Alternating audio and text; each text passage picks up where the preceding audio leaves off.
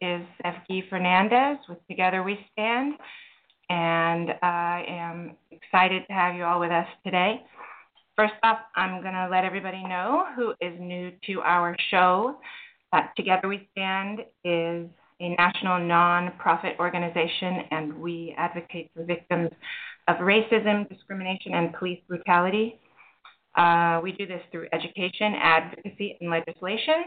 And today we have an incredible show.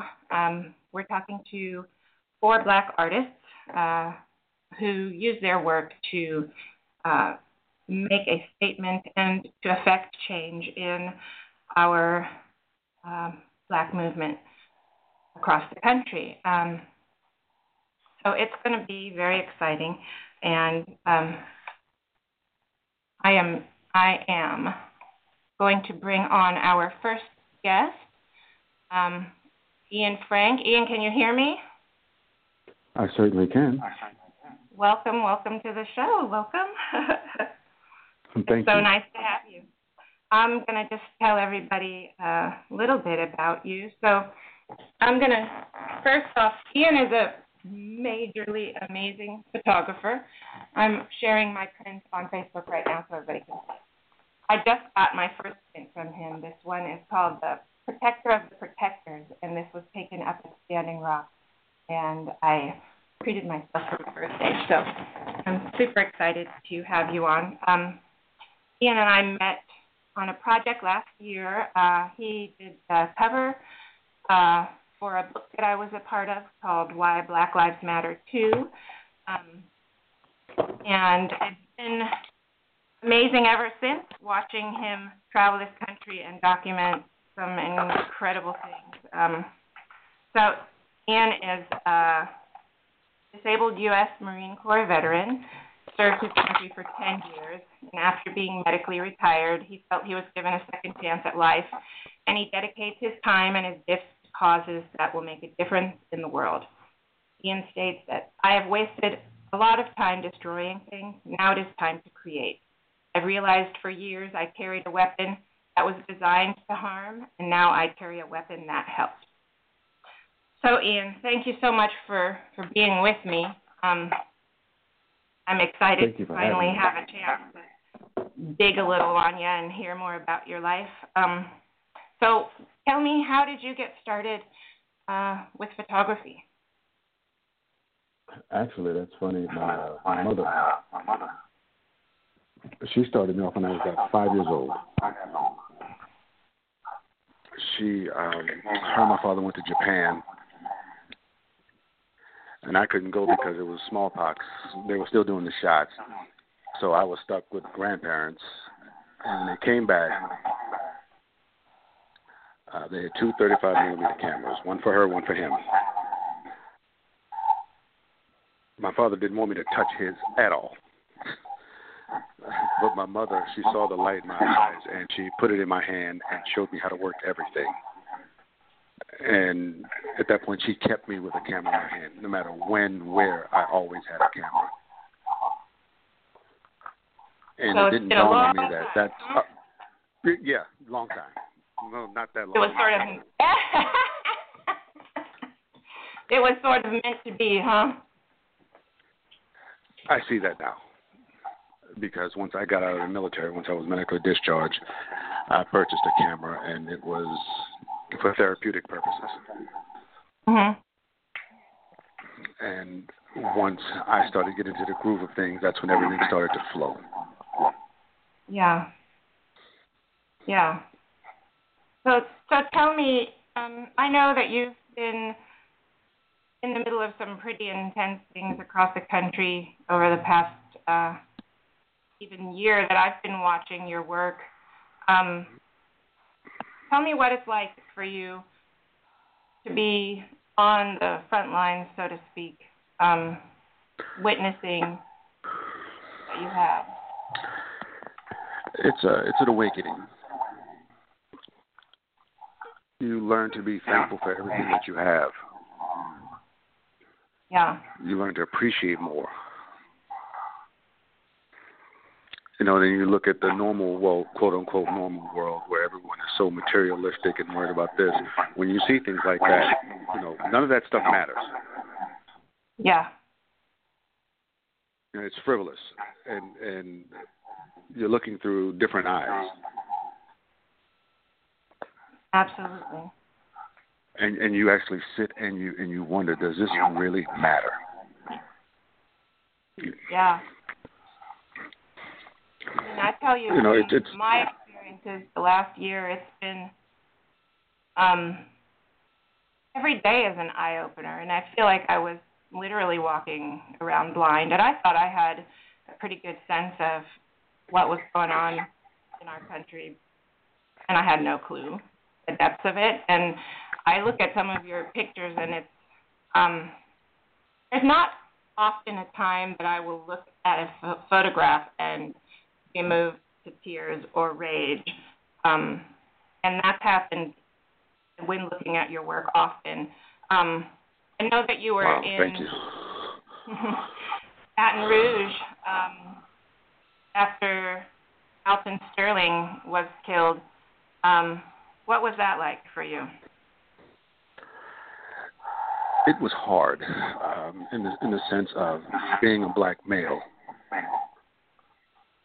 but also being in a capacity where I couldn't choose sides and I couldn't be biased. Yeah. It was a tug of war. You know, and at the time I was 43, and I, I made a joke about it. I said, "Hell, I haven't run from the police in uh, 25 years." Mhm. You know, but being a man with grown children, still having to run from the police in my 40s, that's kind of sad. Yeah. Yep. Have you, in uh, being out there documenting things, have you ever been, uh, has your safety ever been compromised? No, I never felt threatened at, at any point in time. Because I got to be honest with you, after being in the Marine Corps and being in some of these third world countries, then growing up between New York and New Orleans, I'm not worried about too much anymore. Yeah. I guess that would that would do it, huh? And, and you know, and I, when I look back at that, I say, you know what? Maybe this is was a part of it. This is what I was supposed to go through. What I was supposed to deal with. You know, witnessing the things that I, I have growing up. You know, the violence in the streets, uh, the aftermath of the violence. yeah. It kind of made me numb. Yeah. I mean, that's the best way to describe it. It made me numb. Yeah, I think that I've definitely had my ebbs and flows of emotions, and there's times in which you don't. I think that we we end up numb for a moment because it's sort of a how else do you cope with what you're seeing, you know. Um, I can't imagine. I mean, I'm not on the front lines all the time like you are, and I I I can't imagine what it's like um, to do what you do and to be unbiased and to uh, tell the story the way that you do is is a gift. I don't. I know I couldn't do it. I got a little too much crazy and a little too much rage in me. I mean, we Uh, all have it. We all have it, but you have to learn how to channel it. And to be honest, that's what I've learned to do, so to speak. Because behind my photos, there's a lot of emotion, there's a lot of pain, and it's how I've learned to process my pain and what I deal with. yeah, I think that's the So- key is learning how to process everything when you're in this type of work. You know. Um, Otherwise, it It's- can become too much. It can be, it can be, and it takes a lot out of you. I can imagine. Um, But it's the, the thing So I, I, I feel is, it, I'm sorry. No, go ahead, Seppi. What were you saying? oh, um, uh, no, go ahead and finish off because I was going to ask you about Standing Rock, but I want you to finish your your thoughts. It's one in the sense of learning who you are and why you're here and what you're supposed to do. Mhm. I um my oldest son is a brain cancer survivor. Wow. And I got caught, you know, in the glitz and glamour of being in Atlanta and dealing with celebrities and doing this and doing that. And one day I documented his whole chemotherapy process. Wow. I let my youngest my youngest son, I let him play hooky from school and we were at the um the hospital Children's Hospital in Atlanta and I'm documenting the whole day. And I didn't pay it any attention. Um but when I got home I started looking at the images and there was one image of my youngest son sitting on the bed while his brother is getting chemo and refused to leave his side. And that hit me like a brick. And it was at that point I had I, I said, you know what, this is what I'm supposed to be doing. So it was at that point I gave up all the commercial work, all the other glitz and glam. I said, no more. Wow. Wow. It changed everything for me.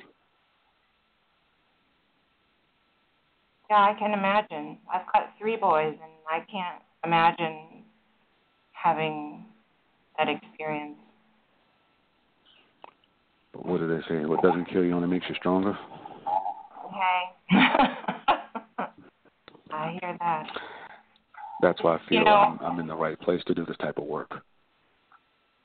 And we're so lucky to have you. I mean, truly, there's not many that um, I'm that can capture uh, something the way that you can. Um, I'm going to tell you, it, pardon me? I'm blessed to be able to do it. Yeah, I'm thankful and you know, that I'm able to do it. we're lucky when I- I don't know that there are that many people on this planet who get to a place in life where they know that they're doing exactly what they're meant to do, um, where they find their path, um, and are brave enough to walk down it.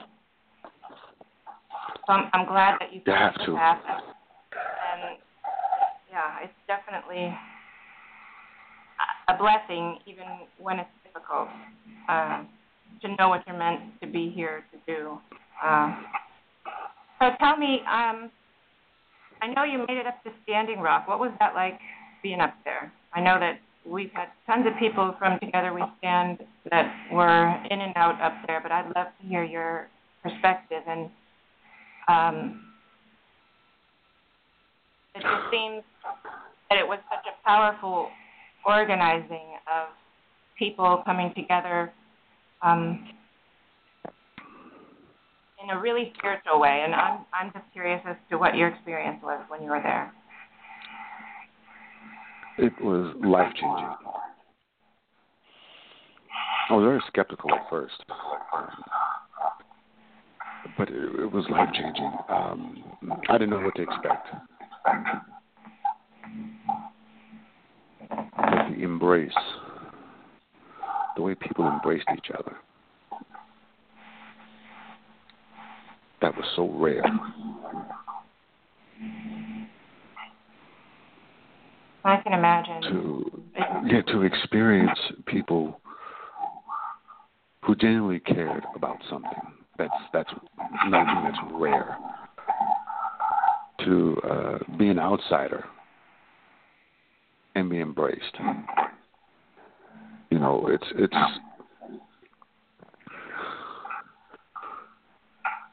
the way the media portrayed the protesters it was way off base. Sure. These guys sat around, we talked, we laughed. You know, people who homeschooled their kids were out there. Their kids were using, the, you know, little, you know, sleds and going down hills. You know, when there were no actions. It was a community. Right. And then we have the the lovely media, mainstream media, making it look like they're just, you know, violent disruptors. Savages, kind of like they do people of color in the, in the urban areas. Exactly. And it's the furthest thing from the truth. You know, it, it's to see so many different people standing together peacefully. Right. Yeah. You know, and I was blessed to be there when the, the veterans were there. You know, being a vet myself, it meant something.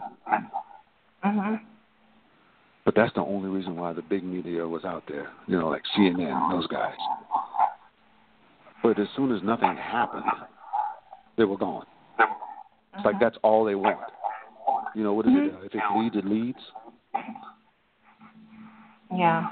You know, eh, you know, they had so many people out there with cameras, so I decided to go a different route and start capturing life, real life.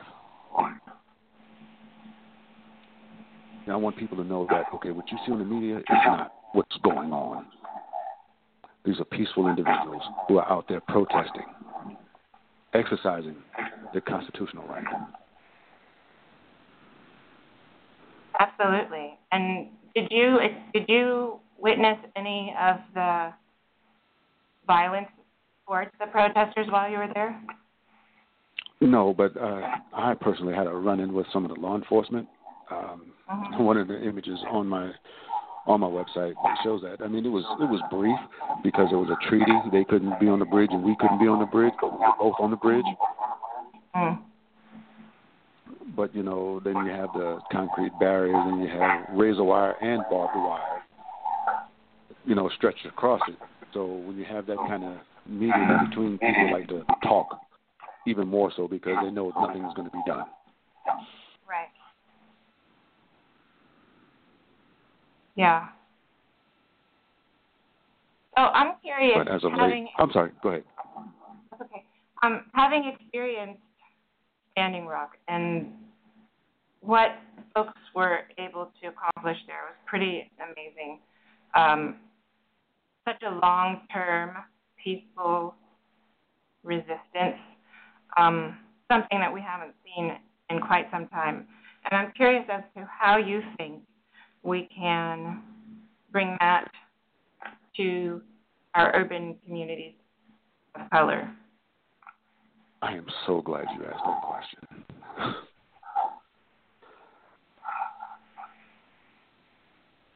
There's a lot more focus that needs to be done, uh, that needs to be had on the urban community. Because you see, the to see what what's being done, the way people are standing. You know, like the women's march. You see how everybody came together. Mm-hmm. You see, Standing Rock, everybody came together against injustice. And there's one image of mine that you used um, with the American flag behind me, and I'm standing with my hands up with what appears to be bullet holes in a, a white hoodie. Yep.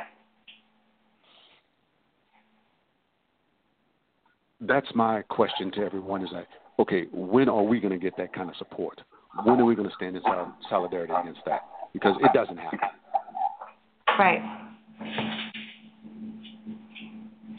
You had people who voted out of fear and, and anger and hate, and then there's backlash, and now they want to stand against that what they voted for.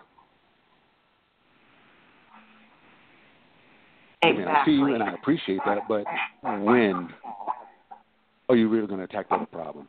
You know, because you look at that whole situation when with uh, Ryan Lochte, the Olympic swimmer, when they referenced him as, as a kid. He was 32 years old. That's a grown man.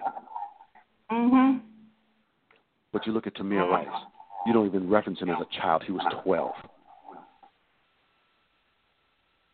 So there are still some issues that need to be squared away in this country. Mm, absolutely. Absolutely. Yeah, it's it's a, a daunting task, but we do need to figure out how we can truly come together. It, it is, you know, I've I've heard from some of the families that we advocate for, um, hmm and frustration over how many people came together for the Women's March and then you see, you know, they're losing their babies in the streets, and nobody's marching for them. And if they are, it's 30 people. You know. Um. Yeah. We have to do better. We have to do better. You know, I think what it is is when we stand up and stand firm. If you notice, a lot of people in mainstream society start to get nervous. Mhm. But don't just toss us a bone and think we're just going to go sit in the corner and be calm and cool and collected. Oh, let's just give them this and they'll be calm for the next year or so. No, it's not going to work that way. Yeah. You know, I mean, I'm tired of telling people, you know what, I'm tired of, what is it? I'm sick and tired of being sick and tired. Uh huh. mhm. But you have so many people, and you, and I've expressed this to you once before. You have so many people that are these damned keyboard activists. Mm. Hello. Kid gets killed in the street, unarmed, not a threat to anybody. You type feverishly for two, maybe maybe three days, Mhm. and then nothing else is said. Yeah. You're going back to talking about you know your your issues with your significant others on social media. I'm like, really? Yeah. I I totally agree. I, I don't and get it. You tell people you're tired.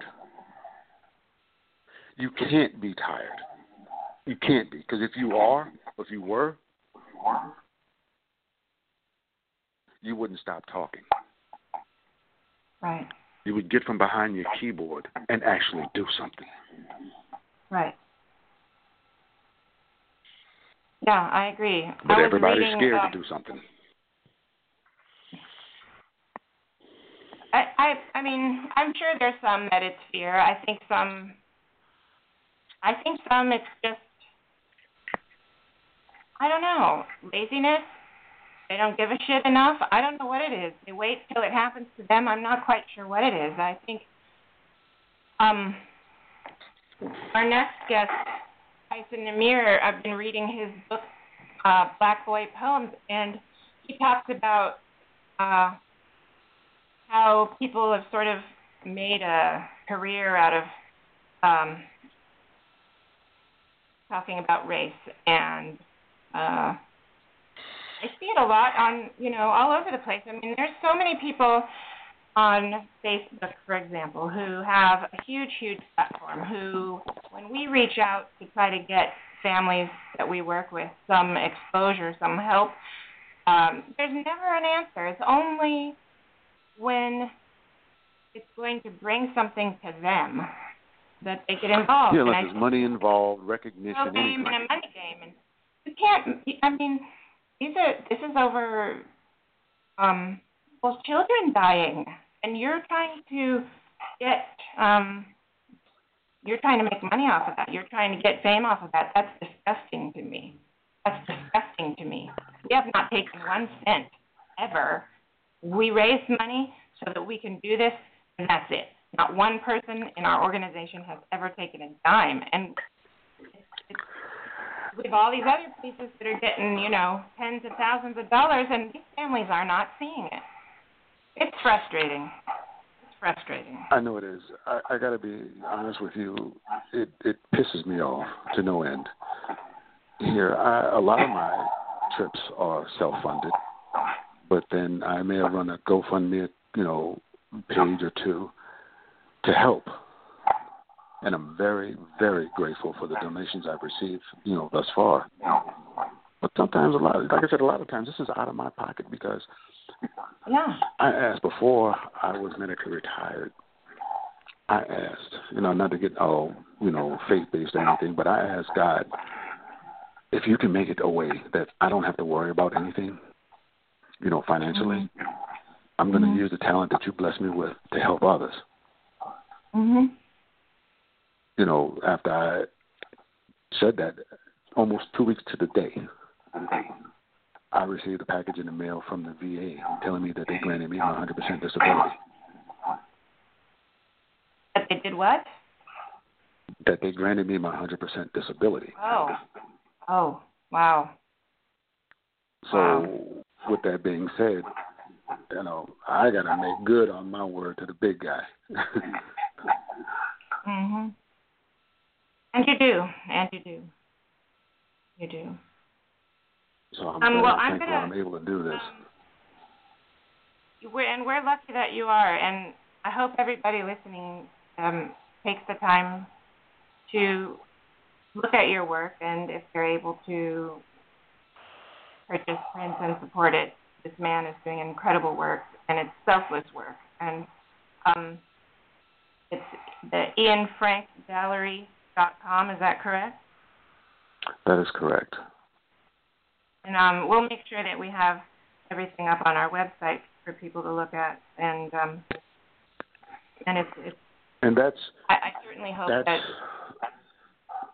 I'm sorry, that website is you know is my main website, but because of you and the stuff that we've done together uh, in the work, um, I actually just launched a new website today, maybe 30 minutes before this call.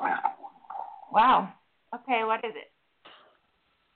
Uh, www dot third t h i r d i e y e journey dot org. I love that. And that is all that. of my um, documentary photojournalism from the two Klan rallies, uh, Alton Sterling, Standing Rock, uh, from Hurricane Katrina, And well, we um, definitely... the one features my son called Cancer Sucks. And I even have one on there for Homelessness Has a Face. Wow. Well, I'm really glad that you're doing that because it's it's a great way to showcase the incredible work that you're doing and for people to really get a peek into what's really going on because you don't see it in mainstream media. Um, and you're able to tell a story like no other. And so I hope everybody takes a moment. Uh, Carol's asking me to repeat, repeat the website name. So it is www.thirdeyejourney.org. Is that mm-hmm. correct? That is correct. Did you get that? Oh, uh, www.thirdeyejourney.org. All right, we got mm-hmm. people asking about it.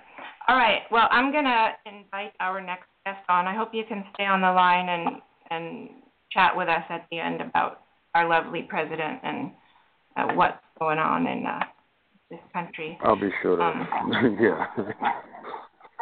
okay. All right.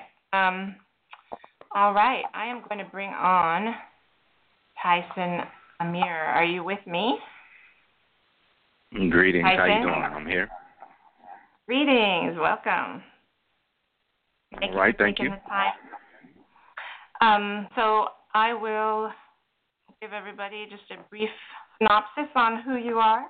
Um, Tyson Amir is an author, musician, educator, community organizer, and freedom fighter, born and raised in the San Francisco Bay Area. In the spirit of the dragon, George Lester Jackson, he endeavors to utilize any and all resources at his disposal as weapons to bring about the eventual liberation of his people. Tyson has been engaged in movement work since the late 1990s. His movement work has influenced his artistic work. Black Boy Poems, his debut release as an author, is an example of that. Powerful, timely, and a revolutionary body of literature that seeks to inspire his people towards liberation. So I'm going to hold up your book because I just got it. I've been reading it intensely. I'm so excited you're All here. right. The more I read, the more I freak out because I'm loving it. so That's good, um, man. It, it it is. So, um, tell me how. I mean, let's. I I've been reading your book, so I know. But tell the listeners how you sort of got going in in your work in the movement and uh, the revolution. The revolution, yeah. Well, that's what I'm hoping it will be. But we continue to fight until all of our people are free. So I come from a long line of people who have been fighting for their freedom and liberation in this country. My great great great grandfather, my great great great grandmother on my father's side were enslaved in this country, and I can say the same thing on my mother's side. So I belong to people who have been fighting for their freedom and liberation since day one. And so mm-hmm. that struggle has morphed over time. And so now in the 21st century, we are still fighting for it. And I've used the weapons that are at my disposal, so hip hop and writing and my own physical body and anything that I have to try to contribute to that struggle.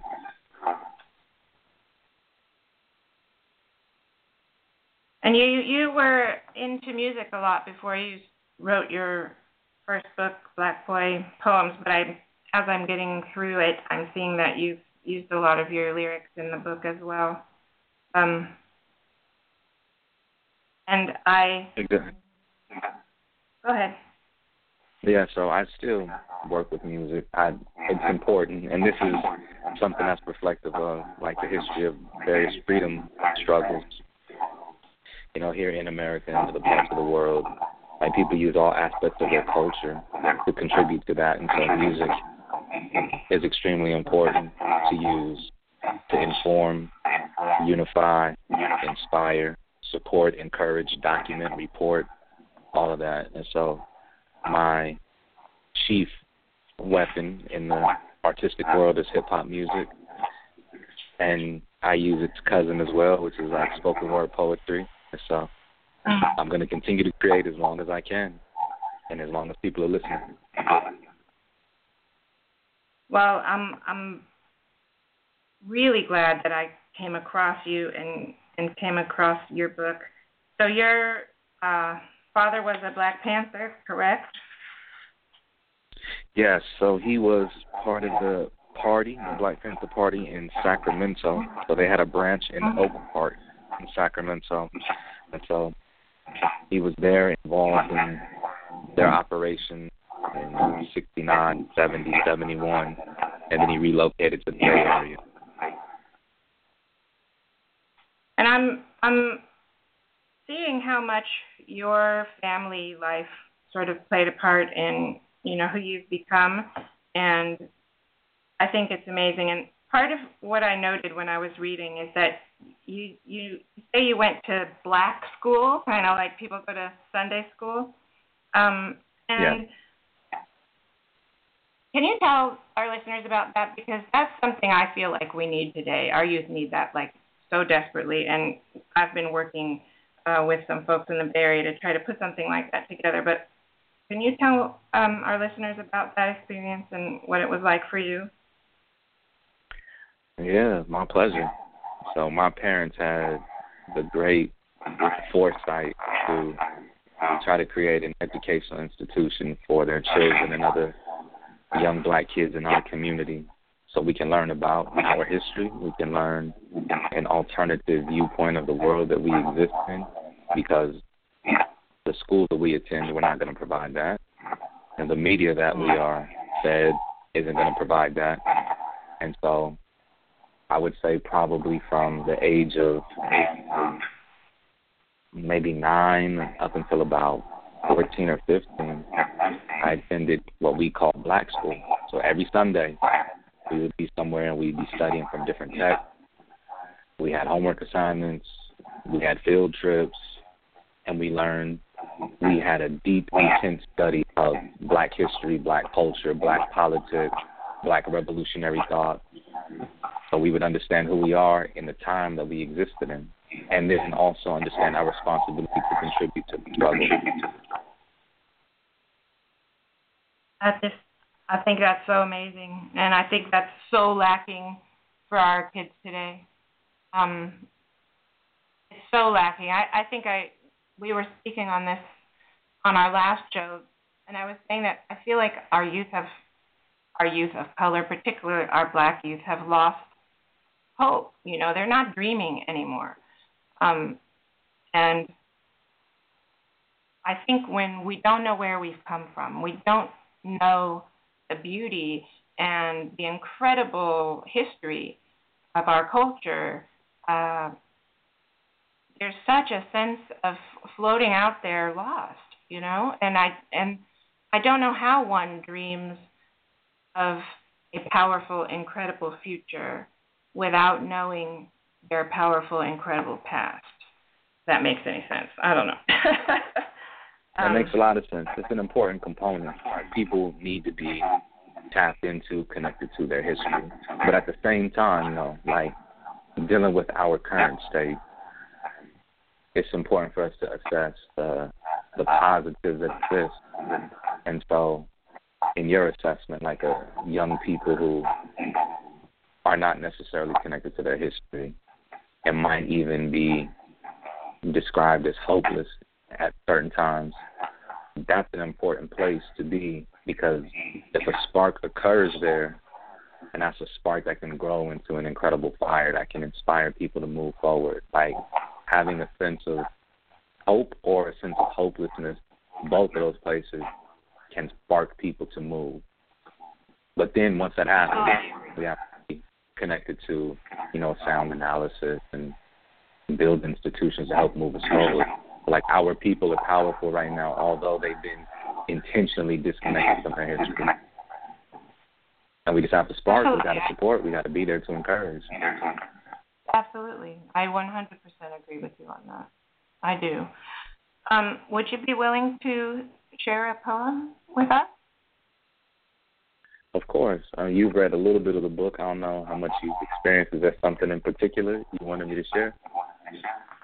Well, I I I will let you pick, um, unless you want me to pick, and then I would pick Blue Devil because I think it's relevant to our our show today. All right, well, I think that's cool. Let's do that. We can do Blue Devil. That's fine.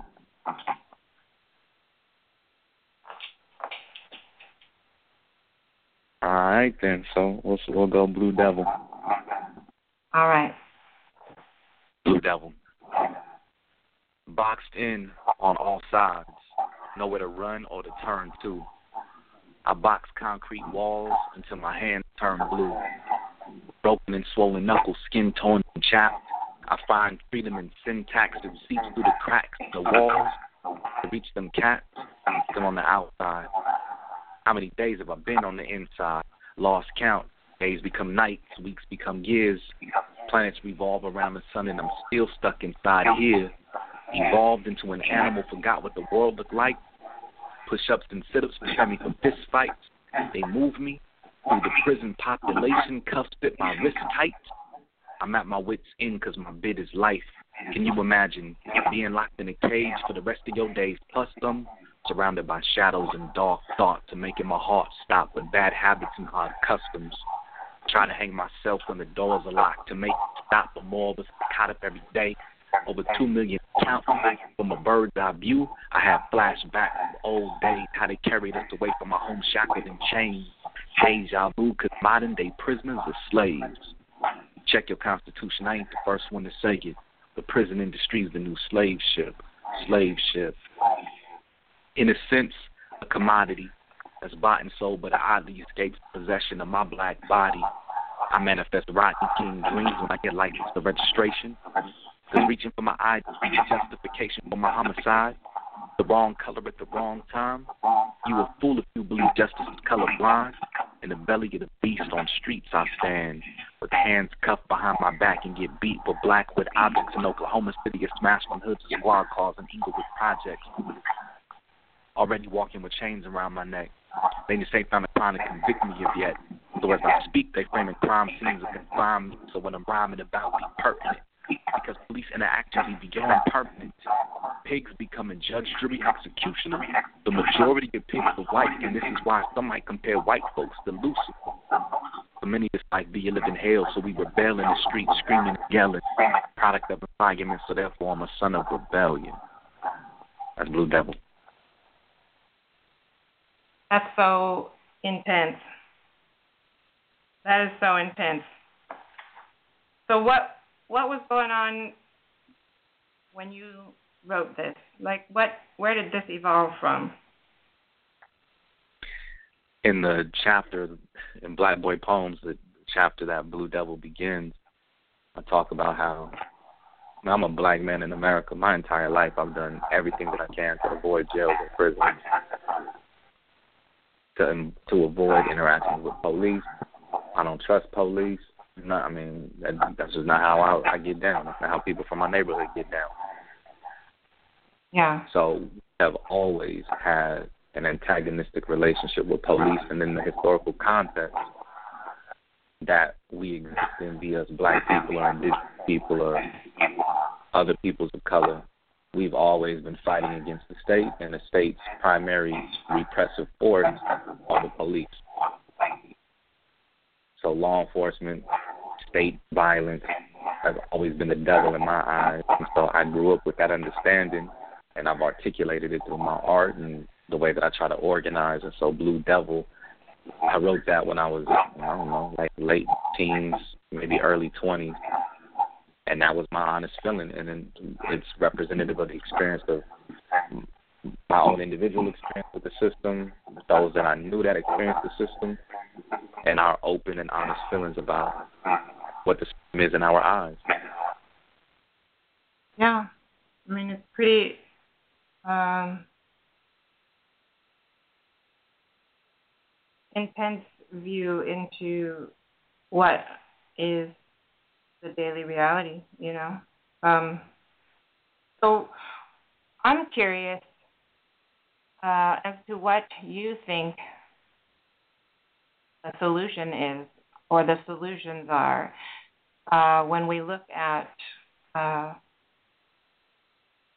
our law enforcement system and the things that are going on between our community and the police. Uh, what are your thoughts? Where do we go? How do we shift this? I mean, that's the question right there. And so, if you figured it out, let me know. yeah, I mean, the, there's there aren't really new answers to that. So we have people who have fought this battle before us, and they had many of the the right answers. Some of the their practice may have been incorrect at that time, but they're up against the we're up against the biggest beast on the planet. So in order to be successful, we have to either severely handicap the beast or we have to topple the beast completely because after this interview, the police are still going to be here. They're going to be there tomorrow. They're going to be there next month. They're going to be there next year. If we're trying to get rid of them, then we got to go above them, which is they are byproducts of the government that's in the place, which is a byproduct of the economic system which is in place. And so if we're serious about analysis, we have to attack that. And that is yeah. a huge monster. And people who came before us who tried to attack it, we know their fate. We have political prisoners. We got folks in the ground. We got folks that are in exile. We got folks that have been stripped of everything because they fought for the freedom and the liberation of their people. Right. But they were on the backs of movements from the late 1800s into the early 1900s to the mid 1900s we are in a place in time where we've been disconnected from any real organized movement activity for a long time. And we're struggling for our survival. So we got to meet our people where they are. We got to survive. We need food, we need clothing, we need housing, and we need to be informed. And once that happens, and while that's happening, we need to be shaped into more of a revolutionary body. And I'm not talking about like an army to fight and overthrow the government. They got nuclear weapons and spy satellites. I mean, we ain't gonna win with some knives guns. You feel me? But like, we have yeah. to become an educated, empowered, organized, unified body and move as such. And that's the effort that I'm trying to contribute to, however. I absolutely agree. I think that the key is education and empowering ourselves, um, empowering our minds. Uh, that's why they didn't want us to go to school and have, you know, that's why, you know, they took such lengths back in the day. And uh, I think that, that that is you're yeah, so, so the, right. the education. Uh, it It's has to be it has to be coupled with action. So like and I talk about that in the book and I don't know if you've come across that part. So it's one thing to be informed. But if we're not doing anything with what we know, then the knowledge isn't benefiting us. So the knowledge has to turn into act and the action has to become tangible. We need to build institutions. We need to create housing for ourselves. We need to create jobs for ourselves that make us independent of this predatory capitalistic system. You know what I'm saying? Like we have to build mm-hmm. those things, but with a revolutionary consciousness that if it does come to push and shove, we got to be ready to move, but we got to strengthen our base. And right now, we are weak because we are so fractured and disorganized. I agree with that. 100%. So how do we, how do you think we can come together um, and stop being so fractured? Because I think that is a key point, and that's something that I experience in the work that I do. Um, and it's very frustrating because we have so many people doing the same thing or working towards the same goal, and we're all divided. And um, I'm not quite sure how we bridge that gap.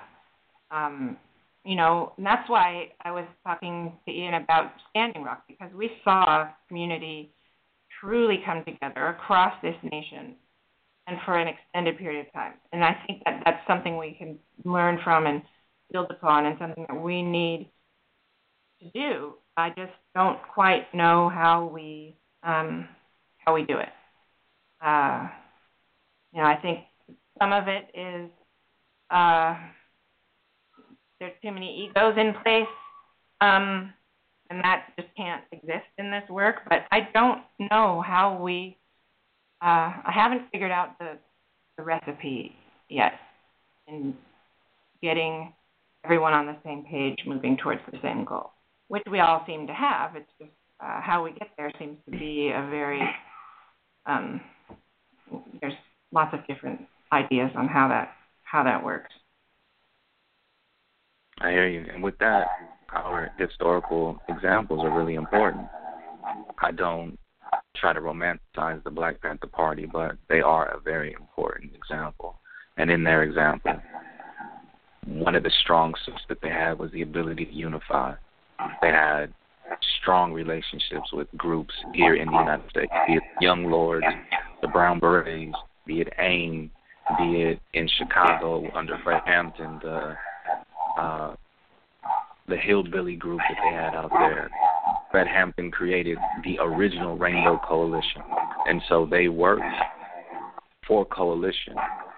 Each one of those groups had their individual concerns and fight, but they were able to come to the table and have a common understanding that all of their issues stem from the same oppression.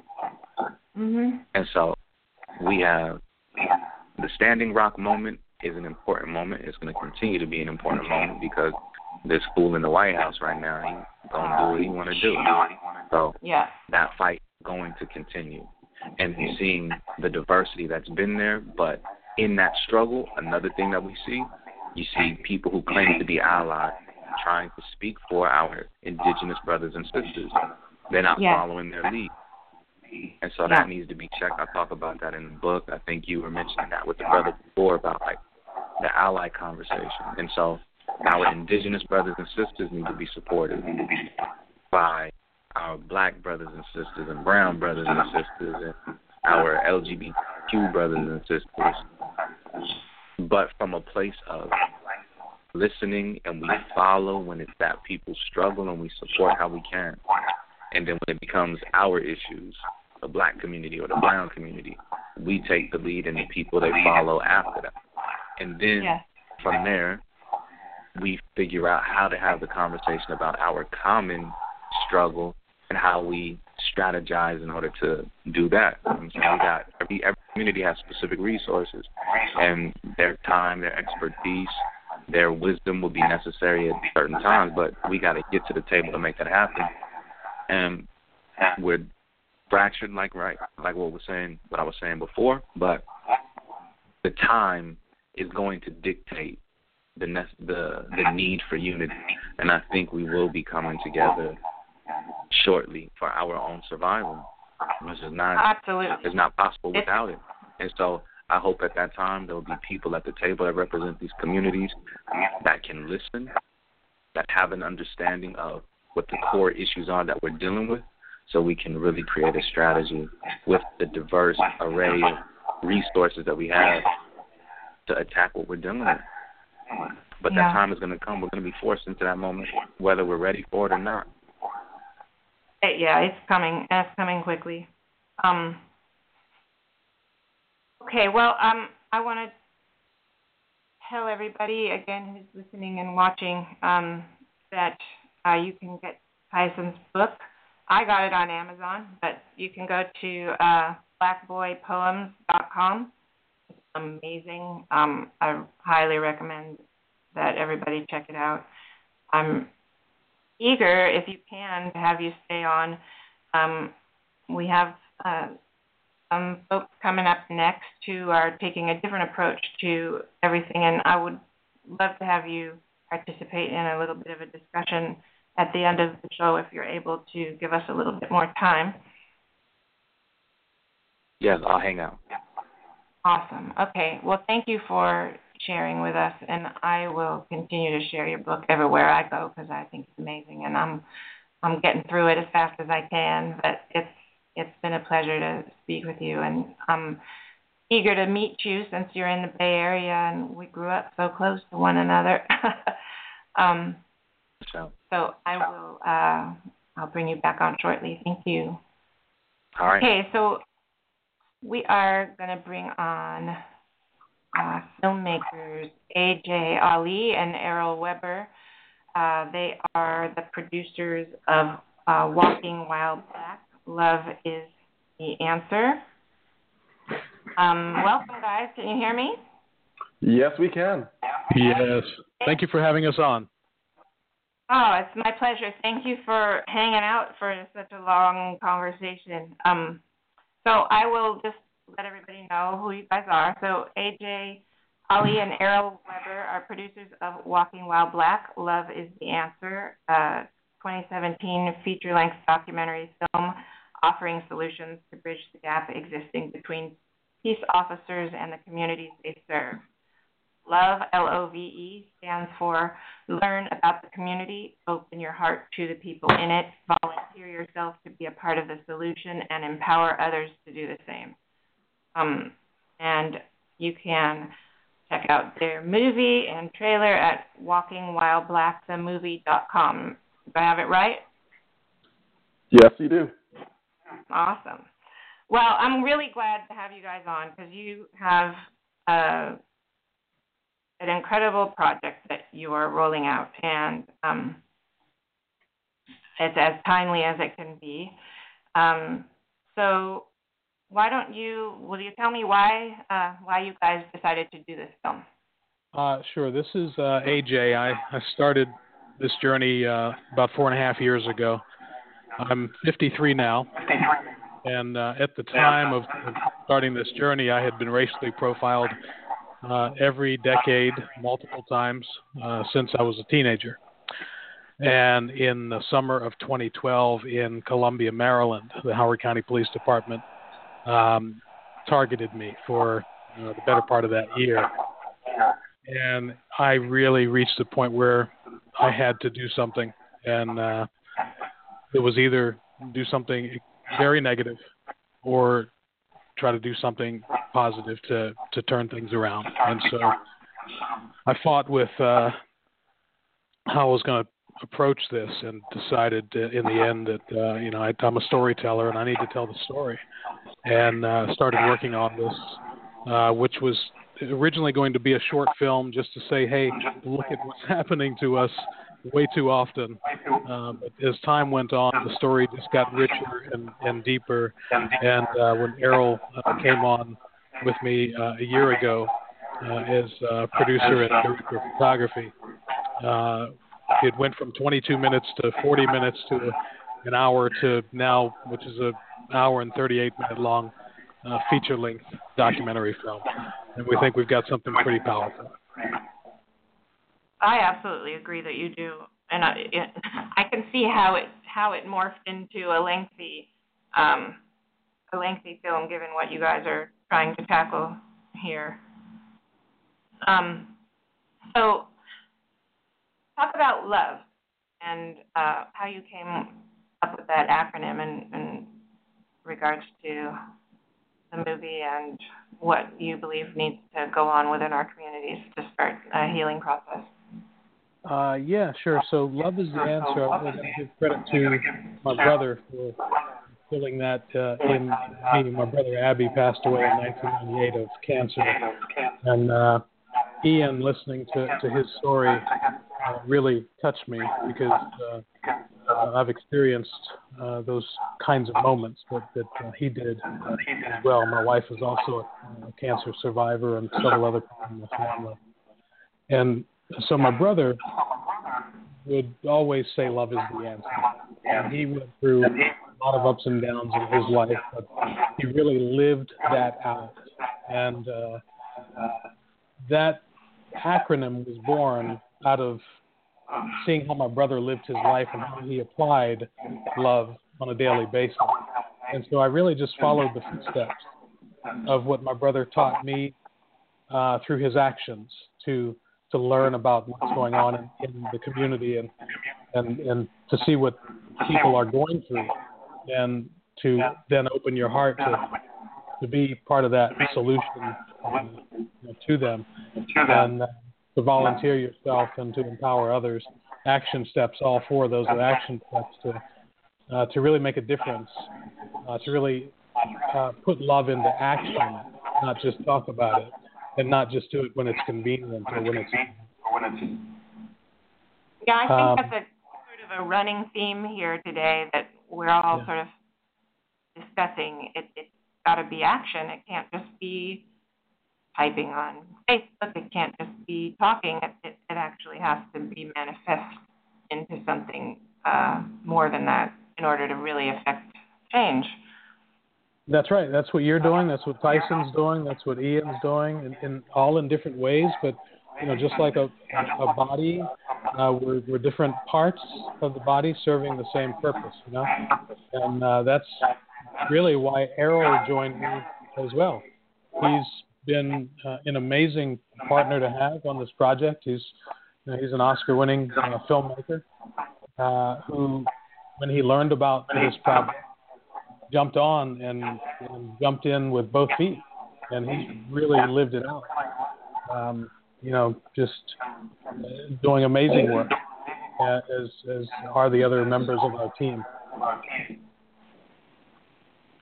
So I'll ask this of uh, you both. What are you hoping uh, this movie will accomplish? What are your goals for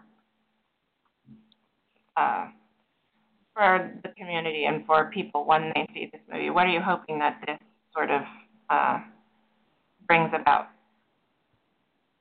Well, I'm going to say just one thing quick, and I'm going to turn it over to Errol. You know, we get asked a lot by film other other filmmakers and other folks in the industry, what what's our goal?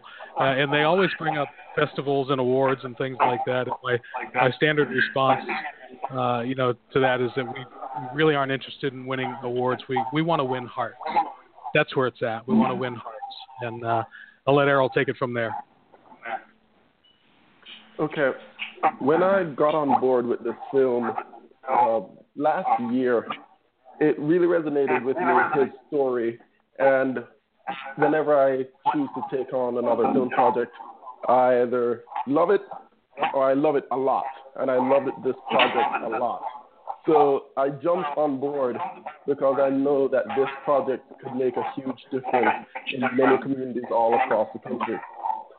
One of the things that's very important to note about a film like this is that even though right now there are many amazing documentaries out there that highlight issues that are happening in our society, we are glad to say that this film, Walking While Black, Love is the Answer, is a solutions-based documentary that that produces and showcases a solution to bring an end to racial profiling, to bring an end to excessive use of force, to bring communities together so that police officers and community members can open up those lines of dialogue again and become friends again and um, and have positive relations. The, I'm gonna quote somebody who's actually in the film, who I really love this quote. Uh, he reminded us of a quote that uh, Martin Luther King said, which is, "People hate, people fear each other because they hate each other, and people hate each other because they don't know each other, and people don't know each other because they don't communicate with each other. And we really need to get back to starting those lines of communication because if the community doesn't trust the cops and the cops can't trust the community, we're not going to get anywhere. So what's important for this film is not only to just watch the film, be edified and walk out. We're actually encouraging police officers to come to every screening that we do so that after the film is shown, we can have a Q&A and we can begin having those conversations uh, between police officers and the community. Um, additionally, we are rolling out um, a tour called the Love is the Answer tour that we'll be starting in May. And I'm going to actually have AJ talk about this section. Sure. So the Love is the Answer tour will uh, be 50 states, 100 cities, 120 events. And each of those events uh, will be uh, a screening of the film, a Q&A session, workshops, uh, where people can roll up the sleeves and, and really dig deep and know each other. And that's police and activists, and teachers, students, and parents, and business owners and, and others, everyone who makes up uh, the community, uh, the, the, the, the, traditional community leaders, if you will, all the way to the most disenfranchised of all, all in the same room, working through these issues together. Things uh, at work like this, where, for example, the RAND Corporation, we're working closely with them on, on the workshop protocol uh, we've been working closely with the with activists and police department in Santa Monica, uh, in Baltimore, and we've seen when people do come together in the same room and get below the surface and start to build real relationships, that true change can happen. And so we want to introduce uh, that concept in some markets and we want to help further discussion along uh, in other markets. And in some of those markets, people are so polarized and so the community is so fractured that you know they they really just need to, for someone to come in and help them find a way, just like in a broken marriage, find a way to find that common ground so that they can have a conversation that leads to healing.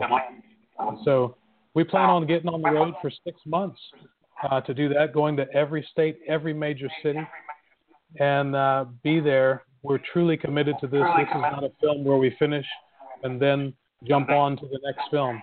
Both Errol and I have committed to spending this entire year uh, digging deep and going physically to these cities to help people learn how to love each other again. So I am curious. So I'm assuming you're going to come across, if you haven't already, folks who say, uh, you know, you you can't can't bridge the gap. Gone too far. Um, you know, this has been a system that's been in place for a very long time. It's doing what it's meant to do. Um, what do you say to that? You know, I say it's never too late. Never too late. Anyone who's uh, ever shed a tear singing that, that uh, song "Amazing Grace." Uh, you know, it, it's not too late because uh, even the guy who who wrote that uh, had an had an evil heart, and and, and God God turned uh, him around. You know, if there's breath, if there's a heartbeat, there's a chance for healing to take place. I've just seen it way too many times in my life. So even the, the most raw situation, I'll give you one example from our film. We've got two guys in Benton Harbor, Michigan. A, a cop, a former cop, who, when he was an officer, he framed uh, someone in the community, and that that guy went to prison. and uh, the cop finally got uh, caught at what he was what he was doing, not only to him but others, and uh, he wound up going to prison as well, and the, and the other guy got got released. And so they both did time. Years later, they they ran across each other in the same town, and and Jamel, the guy who was framed, found it in his heart to forgive Andrew, and from there, uh, they have become best of friends, like brothers, and they are going around the country uh, helping people to to learn how to forgive each other and learn how to reconcile. And so we're talking about a guy who spent years in prison thinking about how he was going to get back at this guy. Mm. And and instead of doing what his flesh wanted him to do, he let he let the spirit of God lead the way. And so I believe that there's there's always hope for reconciliation. We just need to give it a chance. And, and, and it's difficult, and, and a lot of us have been hurt. I've been hurt, but uh, you know I, I know firsthand that uh, it's it's so much it's so much better to try to go down that path of, of reconciliation than it is to just wall yourself off and shut yourself apart from people and, and, and not try for that. I, I agree, and I think that it, it, anyone who's evolved enough to and gone through a period where you know they've hated. It's it's it can be all consuming and uh it takes so much energy um and determination to stay in that frame of mind. Um and i i think that you guys are on to something in that I I truly believe that the reason uh, things are able to get so ugly uh, is because there's a lack of connection with the other person. Um, if you're not connected to somebody's humanity, somebody's soul, then it's much easier to beat them and to shoot them and to look at them like they're uh, predators. Um, when you're forced into a room, when you're forced into a situation, or when you step into a situation where you actually are uh, in a space where you have to communicate and you have to see that person as an individual, as a person, as a human, as a person with a soul, it makes uh, much harder to be that ugly. Uh, I don't even know how to describe it, but I, I just I feel like we're just lacking that humanity. We're lacking that connection, and because of that, we're able to look at one another in the ways that that are occurring. I mean, I I think that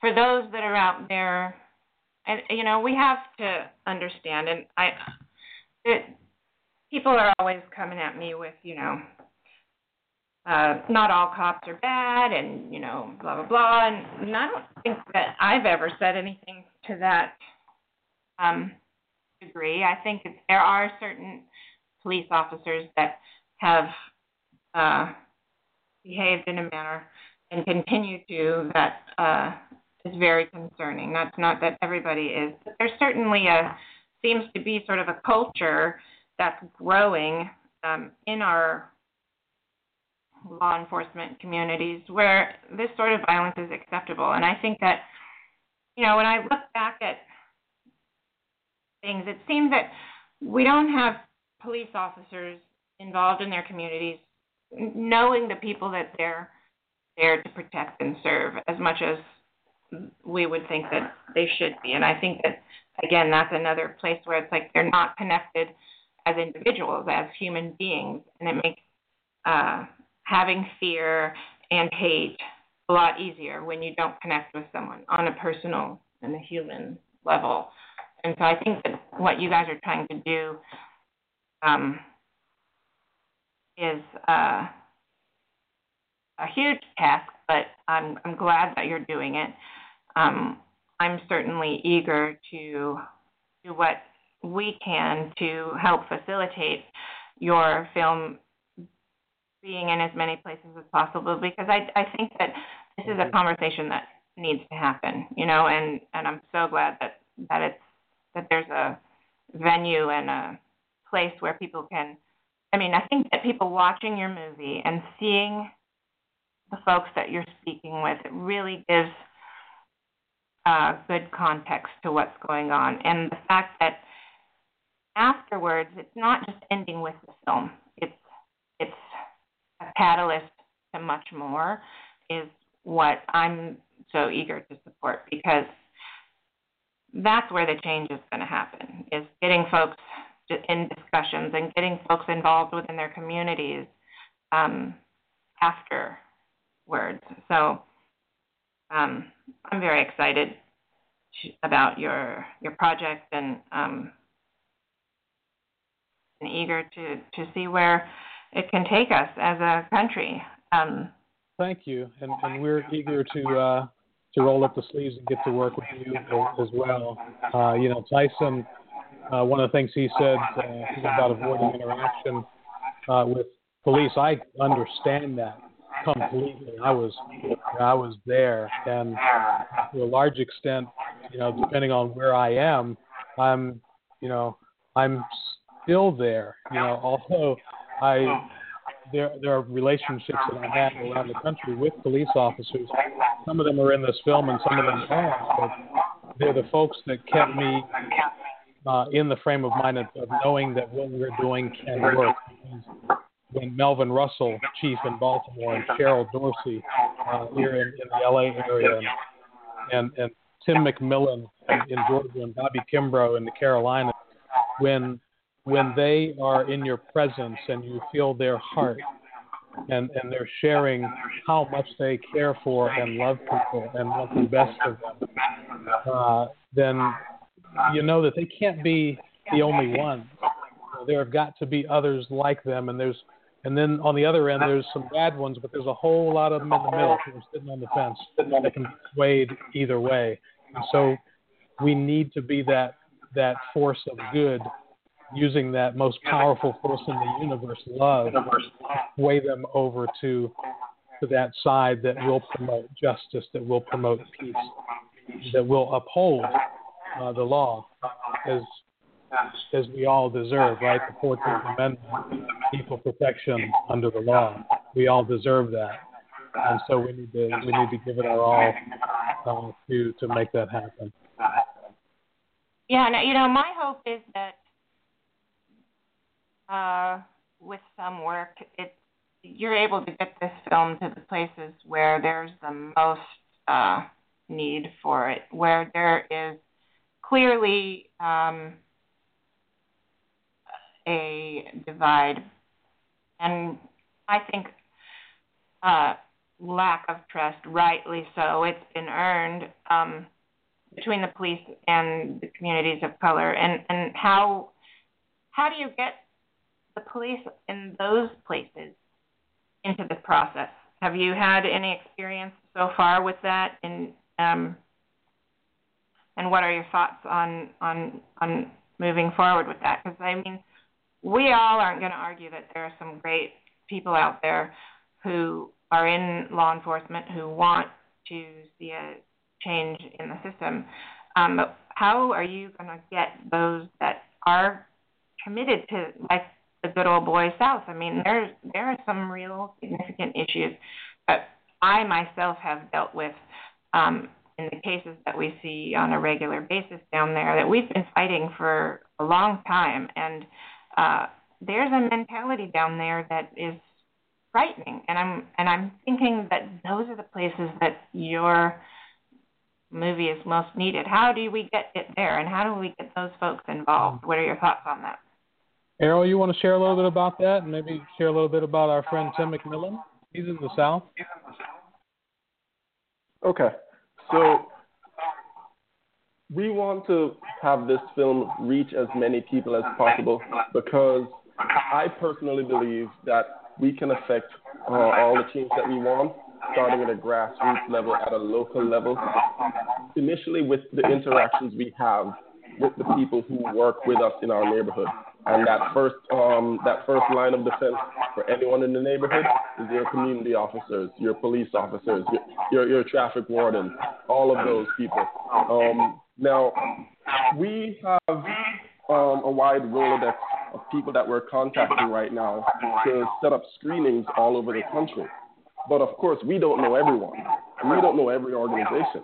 And we don't know what your situation is or, or your specific community situation is.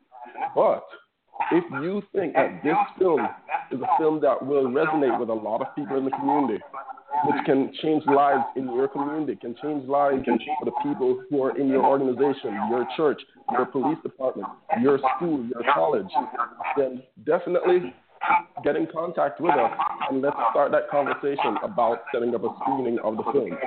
Because at every screening, we're encouraging the organization who's setting up the screening or hosting the screening to invite the local police department to go to the to come to the event and to start those discussions. AJ. you know, I'm just going to jump. I just want to say that um, I, I I believe that's where it starts is with dialogue, and um, and I'm that's why we're going to support getting your film to as many places as we can, and and certainly I want to put my efforts into getting you to the places where I've seen firsthand it's most needed. Um, and I, you know, I I'm hopeful. Um, I'm hopeful. I think that I have a pretty painted view, given the work that I do on a regular basis, and um, given what my dad experiences on a pretty regular basis still, and given what my older son is now experiencing um, as a black man walking down the street, even here in Berkeley, California, um, you know, I'm I'm I'm frightened for them, and I'm um, I'm I'm scared, but I'm scared enough to not move. And I think that uh, anything that begins a dialogue uh, between people and the police and engages everyone's concerns is is I think a good thing. Um, it's interesting the timing of this because we've had uh,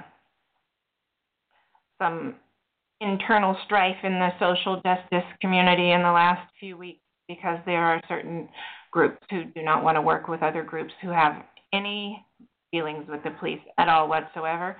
And I, you know, I myself feel like we cannot just disengage from that dialogue and from that work, or, you know, I, I just don't, I don't see how we're going to affect any change on that level. I don't, I, I certainly understand the anger.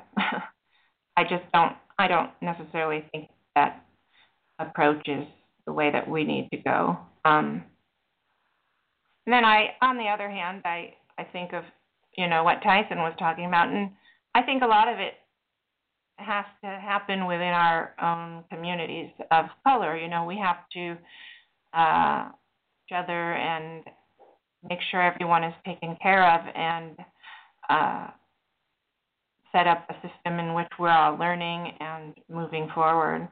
Um, and it, you know, my dad always says there's a place for everybody in a revolution. Um, you know, everybody has a different role to play, and I totally agree with that, a hundred percent. And uh, there are those folks out on the front lines, those that are at the airports right now, and you know, there are people who are making films and people who are writing and people who are in the communities organizing, and and there's a place for each of us. Um, I think the key is how we all come together. Uh, you know, which is our main goal, is to have, as you guys are promoting, um, mutual respect and love for one another as human beings, past race. Um, so I I want to again tell everybody uh, how they can access your uh, the information on your film. So it is uh, walkingwhileblack.themovie.com. Um, and they are uh, screenings over the next few months and then rolling it out for a year of going across country. So if you're interested in having a screening in your neck of the woods, uh, you can contact them or you can get in touch with Together We Stand and we will put you in touch with them. Um, I think that it's definitely worth uh, uh, putting some energy into and, uh, and and really getting this one-on-one dialogue happening on a local level because uh, that's where it's got to begin. We're not going to shift this government unless we start locally, in in my humble opinion. Um, so I'm going to bring everybody back on the line. Um, we're just gonna.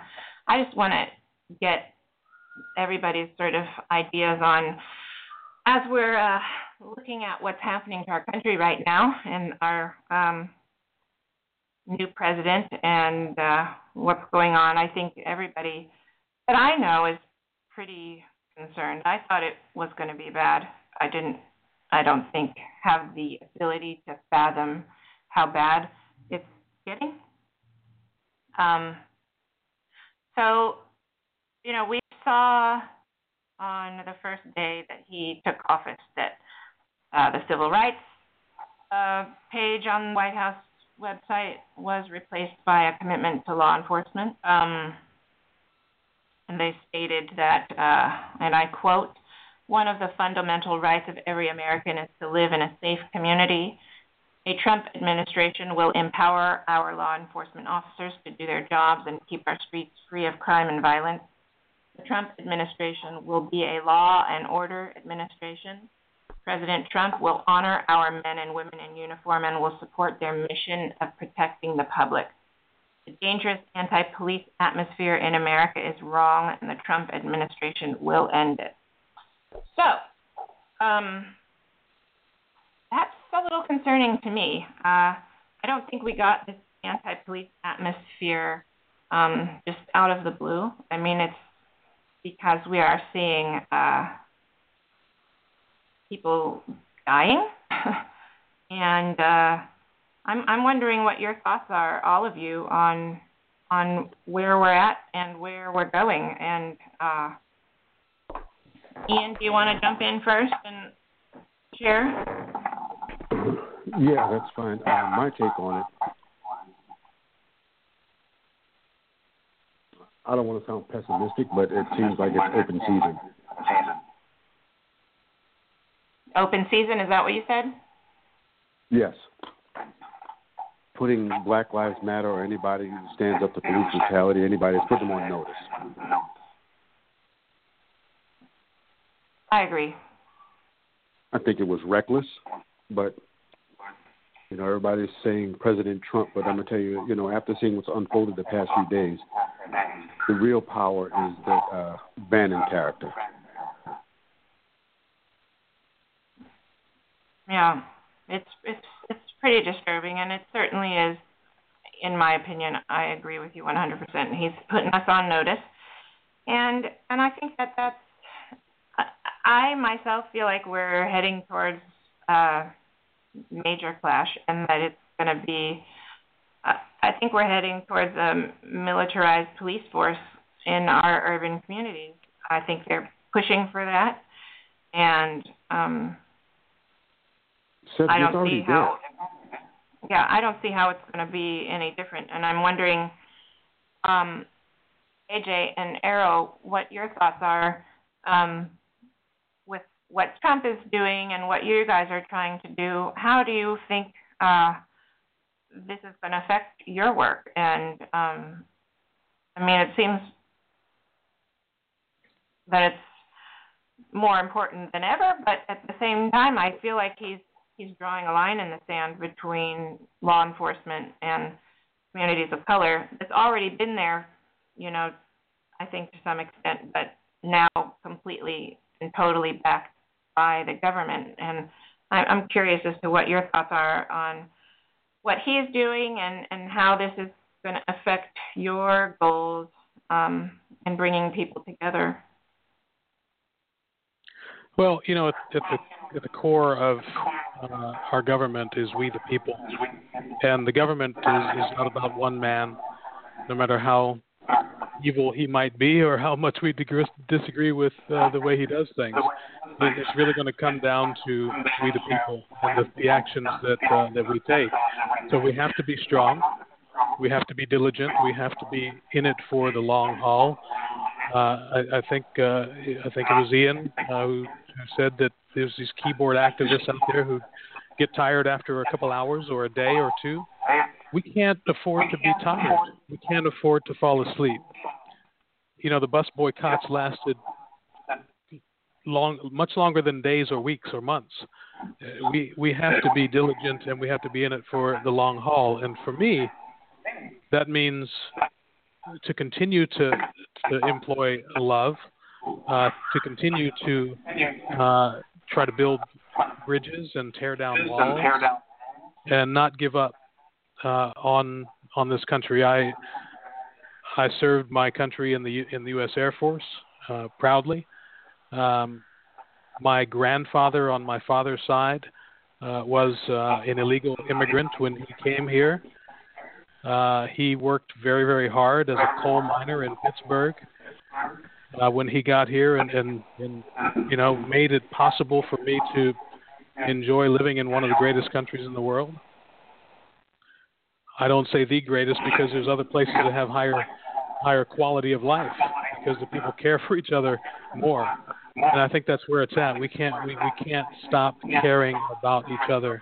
We have to continue to do that and, and, and do that and be willing to fight for it. And we can't build walls because we'd be hypocrites, right? Because what's Trump trying to do? He's trying to literally build walls. And so we can't do that, or else we're just like him. We've got to be bridge builders, and we've got to tear down walls, and we've got to look for ways to to come together. And as is our our the tagline for my organization is breaking down walls and building community. And you know, as I'm thinking and listening to you, you know, I'm my my oldest is uh, just finished uh, putting in all of his college applications, and uh, in his essay, he wrote about the state of race in this country, and and he used one of the quotes from Martin Luther King: "Darkness cannot drive out darkness; only light can do that. Hate cannot drive out hate; only love can do that." And and and that is so true. And uh, you know, I think we have a president who is uh, his a platform of hate and um, I think love and knowledge and action are what's going to be necessary to combat that. Um, Tyson, you've been holding on. You want to give us your thoughts on on everything? Yeah, that's fine. I appreciate it. Uh, when it comes to Trump, he's no different than what we've been seeing for the past 200 and what is it now? Like 38 years or something, but 1789 is the beginning of constitutional America. George Washington to John Adams Thomas Jefferson, so on and so forth. We can move forward This government, uh, the uh, chief executive of this country, has never been a friend to black people, indigenous people, people of color. It's the same thing. This dude has a unique flair with how he articulates what he's doing, but he's not a major departure from Obama, from George W. Bush, from President Clinton. I mean, Clinton is where we get our three strikes, the omnibus crime bill. So, I mean, we don't need to play semantics, Republicans, Democrats. I mean, the political spectrum and the characters who have taken up that that space, they have never been a friend to what we're trying to do in terms of living lives where we have a high quality of life and life, liberty, pursuit of happiness. And that's never been the mandate. And when it comes to law enforcement as well, I mean, law enforcement comes out of the slave patrols and the night watch and the slave catchers like law enforcement has never been on the side of black people, indigenous people, so on and so forth. And so it's not just culture, these are historical generational institutions that have functioned a specific way. And yes, like we've been saying, you might have individual politicians who we don't consider bad, or you might have individual law enforcement agents that we don't consider bad. But those politicians and those law enforcement agents belong to bigger institutions that function with systematic discrimination, racism, sexism, xenophobia, um, homosexual tendencies, all of this stuff at, as core foundational elements, and they operate that way and they oppress people in that way. You know what I'm saying? So I think it's important to embed our conversation within that context. Trump is not different. He's not an aberration. He's not an anomaly. He's a continuum, or he represents the evolution of the American system. And so, with all of that, these problems have been here. They're not going to go away unless we figure out a way to come together. And it's not about like building walls to keep certain people out, but you got these people at the top that want to keep their power, and they use all these different systems that they deploy keep people separated. We have to come together to change that dramatically. And I don't want to scare people with language, but you know, like whether it's called revolution or something else, we need to change that. We need to change those systems, and reform hasn't benefited us. Like Dr. King said, we integrated into a burning house. You know, like we can really try to reform the system, but if that economic system is still present, if the political system is still present, which has been predatory on us our entire existence in this country, we're gonna have issues still. You know, it's going to look like the system of South Africa where they became independent politically, but you still have a few people that control the economic system so they can still influence the political system. And you have a very difficult situation. We can look at Cuba. Cuba became independent. We're still dealing with, they're still dealing with economic imperialism, which prevents them from being able to move forward. And I'm not just trying to select bad examples, but like independence, freedom, and liberation is a real thing and the enemy or the the the beast that we're fighting against is very real as well, and understanding it is important in order to be able to fight back against it. Right, the hearts and minds is important, to also fighting against the real enemy that we're dealing with, and having an understanding of that is key.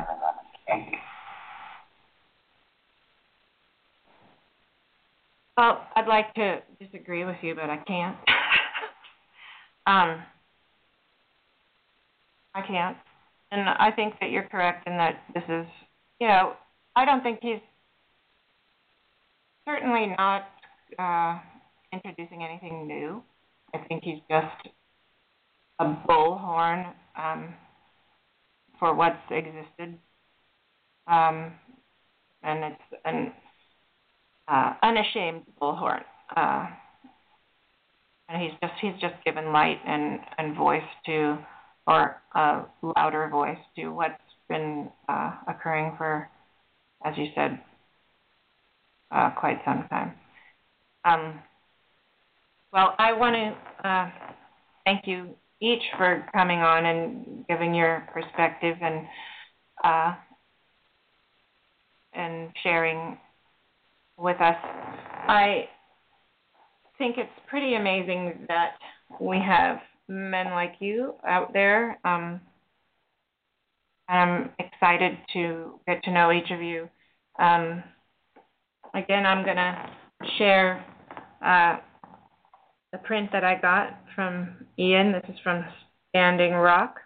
Um, and you can go to the ianfrankgallery.com or thirdeyejourney.org to see more of his work. And uh, we've got Tyson Amir. I'm showing your book, uh, Black Boy Poems. Uh, you can get this on Amazon or is it TysonAmir.com or BlackBoyPoems.com? Both websites are fine. You can get it either way. Awesome. Anyways, everybody should pick up a copy of this. Um, it's absolutely amazing. I'm not done yet, but I have been stuck uh, with this book and not putting it down since it came in the mail yesterday. and uh, I really, really appreciate your voice, brother, and I hope that we can work together in our Bay Area community, bringing our youth um, empowerment and self love. And I want to thank AJ and Errol for coming on and sharing with us about Walking While Black Love is the Answer. Um, you can learn more about their movie and uh, how to bring it to your neighborhood at walkingwhileblackthemovie.com. Uh, you can also get in touch with us at Together We Stand, and we're happy to help you get in touch with them and also to help facilitate viewing in your area should you need help with the organizing. Um, I think you guys are all doing amazing things in your own right. It's a beautiful example for my boys um, to see, and um, for all of our young people out there. And I'm just really grateful uh, for each of you in spending your time with me tonight. And I hope that uh, the messages that have been shared here today reach many, many uh, over the next several weeks. And with that, I'm going to say good night, and um, I wish you all blessings moving forward in your work and your lives. Thank you so much. Same Thank to you you. so much. Same to you. Thank you. All you right. have a great Thank you very much. You too. Peace.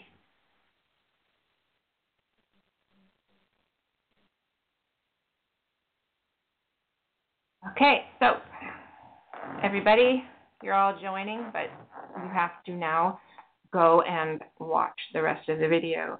Um, again, this is Seppi uh, with Together We Stand.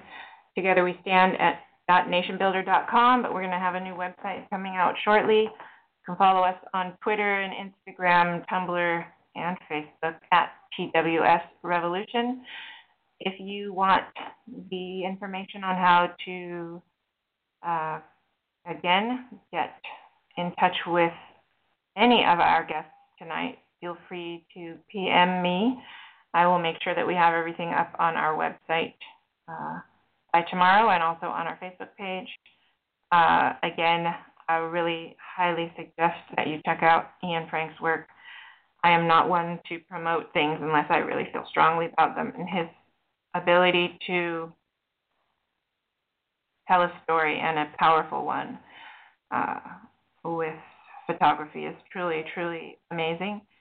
And um, Tyson Amir's book is literally flooring me. Like this brother has really got a grasp on what is going on, and his story is pretty powerful and one that I think that we should share. Um, and again, AJ Ali and Errol Webber, their movie uh, Walking While Black, Love is the Answer, is going to be rolling out across the country uh, over the next year, and uh, it's an excellent way for us to bring the community together, uh, police officers, social justice organizations, citizens, uh, have a dialogue about how we heal, uh, how we change a system that is oppressive and, uh, quite frankly, killing uh, people of color.